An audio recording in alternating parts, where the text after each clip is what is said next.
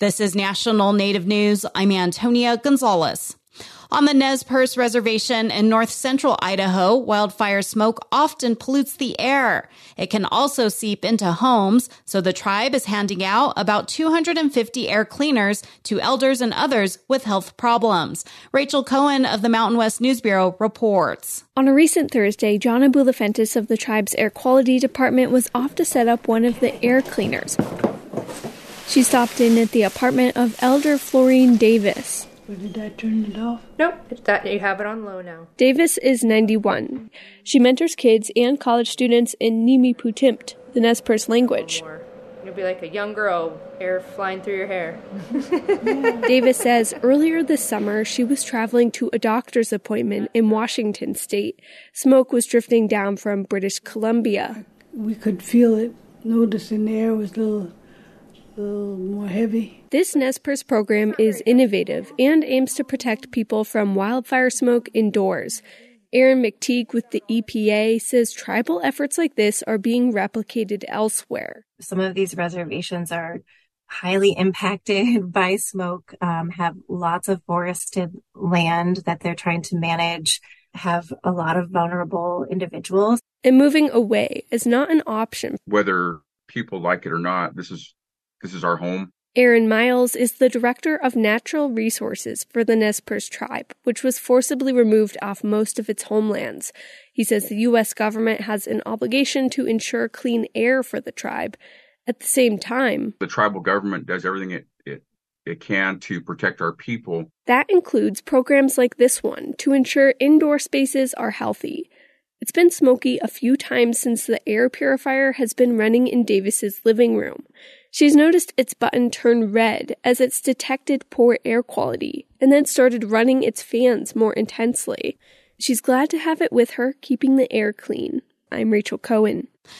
More processing and tribal meat inspection. That's what officials who are tasked with getting bison into Native communities say are needed in the next farm bill. South Dakota Public Broadcasting's Lee Strubinger has more. Troy Heinert is the executive director of the Intertribal Buffalo Council. He says tribal entities need to be a part of the Farm Bill conversation. You know, oftentimes we're either an afterthought or we're completely neglected in, in some of those decisions. Heinert says that's shifting. The former South Dakota Democratic state lawmaker says he's seeing federal farm bill language getting drafted to help meet the needs for buffalo processing. There's such a bottleneck in processing anyway, and then when you start talking tribes and rural nature and then uh, then buffalo on top of it. You know, those processing ca- capabilities drop off even further. The group works with 83 tribes across 22 states that manage over 25,000 buffalo. They expect to have relocated over 5,000 surplus buffalo to tribes in the last three years. Heinert, who is Sicangu Lakota from Rosebud, says tribes are asking the USDA to work with them on meat inspection as well. There's no processing, and there's definitely no inspectors. So why shouldn't we be able to train our own people to inspect uh, tribal meat or tribal produced meat, and then for distribution to either our tribal membership or put it on the retail market if that's what the tribe chooses to do? Many expect the current farm bill to get extended. South Dakota's U.S. senators hope a new farm bill will get passed by the end of the year. However, Congress must craft a budget by September 30th to avert a government shutdown. I'm Lee Strubinger. And I'm Antonia Gonzalez.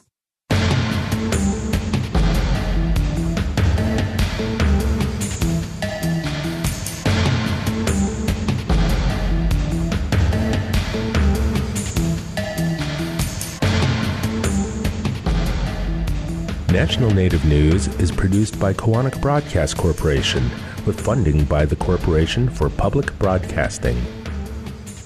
Support by the National Indian Education Association's 54th Convention and Trade Show held in Albuquerque starting October 18th. Education Sovereignty. It begins with us. Registration ends October 13th at niea.org.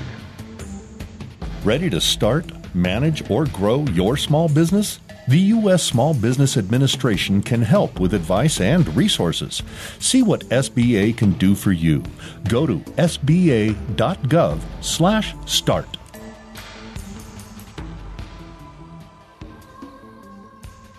Native Voice One, the Native American Radio Network.